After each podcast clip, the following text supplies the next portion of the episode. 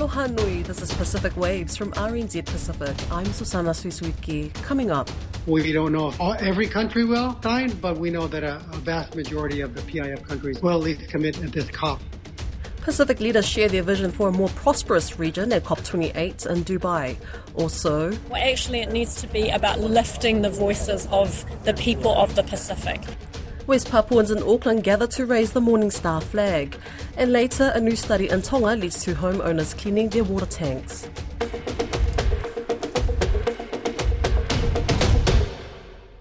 Pacific leaders have launched their bold vision, which they hope will create transformational partnerships for the region. Leaders unveiled the Blue Pacific Prosperity Initiative on the sidelines of the UN climate talks in Dubai in the weekend. The initiative is a commitment to protect the ocean, make sure people have food to eat, and ensure climate finance is accessible.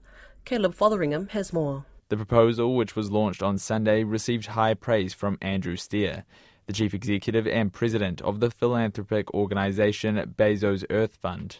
You are announcing the biggest single conservation effort in history. Mr. Steer even penciled in a donation. Subject to the design that will happen over the coming months, and subject to that design then being financed, we would be willing to put up to $100 million on the table to support what you are doing. United States Special Presidential Envoy for Climate Change John Kerry, who was also at the launch, says Pacific voices were among the most powerful in the world when it comes to climate change. Your crisis of life itself and of existence in the homeland you have is caused by the unmitigated, unabated burning of fossil fuels. That's it. And if we don't stop burning unabated fossil fuels, shame on us. Palau's President Surangel Whipps Jr. told RNZ Pacific, in short, the multilateral commitment means leaders must look after the ocean, make sure people have food to eat, and ensure climate finance is accessible. Part of the ocean sustainability goal is to put 30% of the region's oceans into protection. We don't know if all, every country will sign, but we know that a, a vast majority of the PIF countries will at least commit at this COP. So we're excited about that and to partner with our partners here, especially philanthropy and governments in this effort. As part of the proposal, Pacific leaders are calling on investors and partners to finance the goals. Pacific Islands Forum Secretary General Henry Puna says the proposal will create a new way for the Pacific to generate finance, especially for ocean management and conservation. He says the private sector is very interested in contributing towards environmental measures. This is the first time that we in the Pacific are now looking at not just at the you know traditional sources of funding that we've been getting, but a new source of funding. It will be open for signing from Tuesday, Dubai time. West Papua's pro independence movement was celebrated by activists around the world last week with the raising of the Morning Star flag. December 1st marks the day the Morning Star, West Papua's independence flag, was first hoisted in 1961. Finau Fonua attended a flag raising event in Auckland where he spoke to activists. A crowd of just over 40 people gathered at the flag raising event held at the West Haven waterfront in Auckland.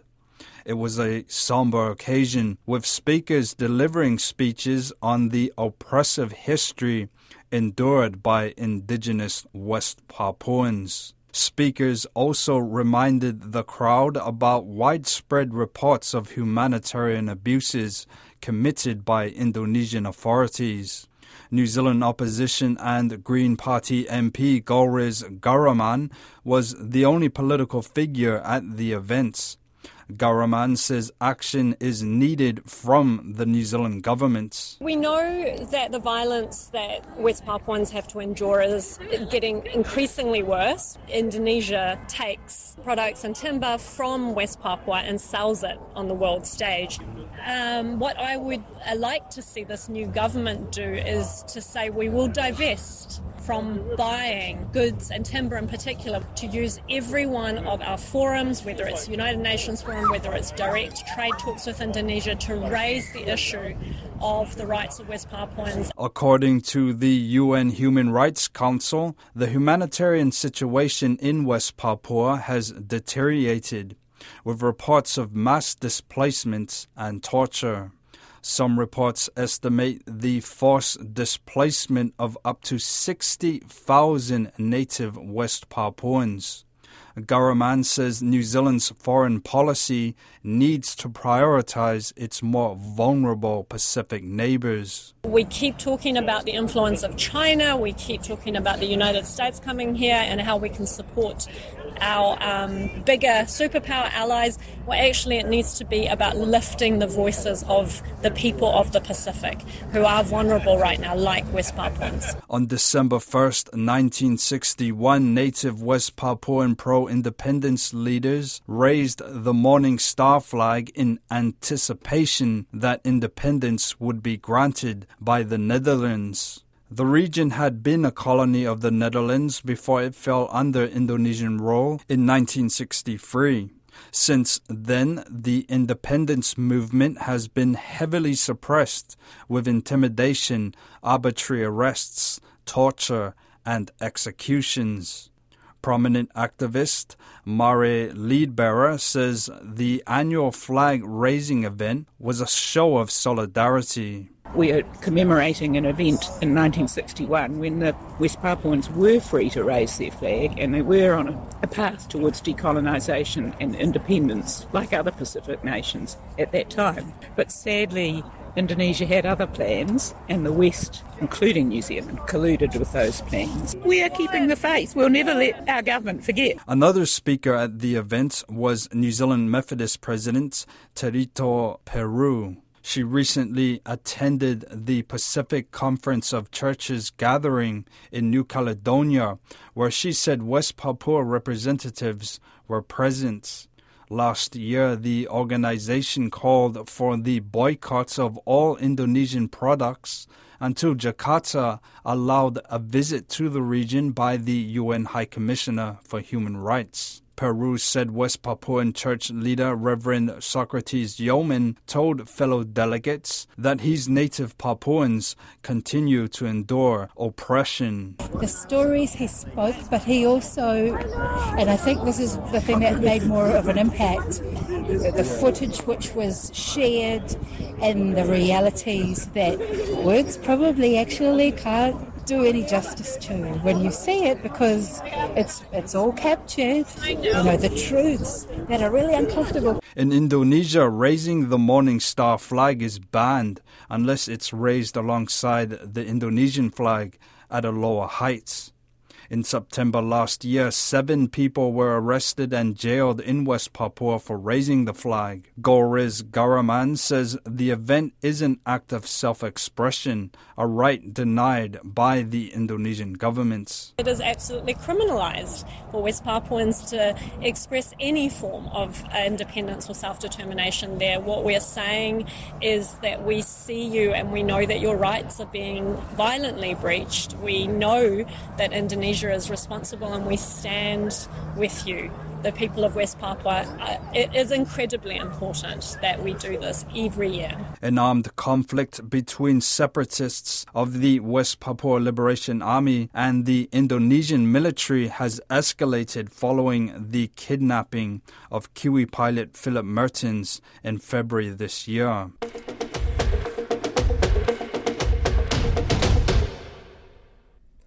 A recent study in Tonga has led to calls for homeowners to clean their water tanks.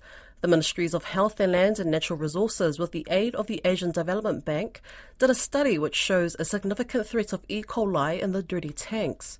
Matangi Tonga says the only houses with tanks free of E. coli were those that had been disinfected as part of post disaster activities in 2022. The Tonga government has issued its Guide to Safe Rainwater Harvesting in Tonga, outlining the best practices for people to ensure their water is free of E. coli. Don Wiseman spoke with our Tonga correspondent, Kalafi Moala, and asked about the water concerns. I've heard of the, the talks and conversations on that, talking to the two main manufacturers in Tonga on, on these tanks. And their side of the story is that it has really nothing to do with the tanks, but rather that a lot of the water that goes in comes in from the roofing of houses, and that's where the problem could be. Not the tanks in themselves, but the roofings of houses, and some of the roofings are, are rusted, and there's a lot of dirt that can collect in the gutters, and the water that ends up in those tanks. The problem is is, in the roofing where the, the water flows from rather than the tanks in themselves. And they say that there's nothing that they can do about it other than uh, informing the health department of the risks uh, because individual people have their tanks and they uh, have the freedom to get their tank water from whatever source they want. Yes, they're under instructions to get those tanks cleaned, aren't they? How, That's correct. How often does that happen, typically? Well, yeah, well, once a year really. For example, I talked to somebody at the Ministry of Health who does a health program over radio, and she says to me, their advice to people is not to drink water from the tanks. The water tastes better because it's rainwater. But he says, unless they are boiled, there's a real risk, health risk in drinking water from the tanks because of the dirt uh, whereby they would rather drink water from the wells, the town supply water, because it's treated. And the treatment is not only done regularly, but there are testings that they conduct by the water board every uh, on regular uh, times about the cleanliness of the of the water. It's quite frightening the suggestion that um, there's E. coli in these tanks. Do you think it's something that people are going to take notice of and do something about? Well, that's a real problem uh, that we do have here in, in Tonga. And it's not a problem whether people will do anything about it. The problem is in our communications. There's a lot of programs that go out to the public warning of this and that. Nobody really takes any uh, notice of it unless there's a, a crisis problem, so things breaking out. And for example, I've heard of the talk about the E. coli for some time, but I I haven't uh, heard of anybody getting sick at all. At least, you know, we, we check on a regular basis. And right now, of course, uh, for some of the, the meteorological services are giving warnings. We're entering a very difficult time uh, with very little rain, and there'll be a lot of dry weather. It's going to be warm weather we're going to be experiencing. We need to be careful with our, our water supply. They're expecting very little rain, and therefore there could be a drought throughout Tonga. The response is, is really interesting. People say, well, we've had these situations before and nobody died and we survived. we keep on living. Uh, so it is an in, interesting how the public re- reacts to these kind of things. Well, you would think E. coli is pretty serious. You would hope that they would take notice. Now, you mentioned the wells, and underneath Tongatapu, there is, as we're used to on coral atolls, a, a natural water lens. That's correct. But you see, the, the warning that has come, the issue with the water, the drilling of the wells now in Tonga, there is no septic systems in Tonga. These are coral islands. Take Tonga Tapu, for example, where most of the population of Tonga live, is very flat and it's a coral island. And you dig down, you, you strike something, you strike water very easily. But the issue is that throughout the whole of the island, there's no public septic system. Each home have their own septic tanks. And I have an engineer friend of mine that told me one time he's very concerned about some of the areas in Nuku'alofa where he says there's a, a problem with drainage and some of these tanks are cracking in different places. He even saw a, water drainage in the main street where he saw a, a sewerage that was going. So there, there's a lot of concerns with well water supply how much it's affected and how much uh, the drainage uh, of sewage that goes right into the ocean, uh, how much it's affecting our water supply. That's Pacific Waves for today. To listen back, head over to rnzi.com slash programs. We're also on Apple, Spotify and iHeartRadio podcasts. From myself and the RNZ Pacific team, till fast 4.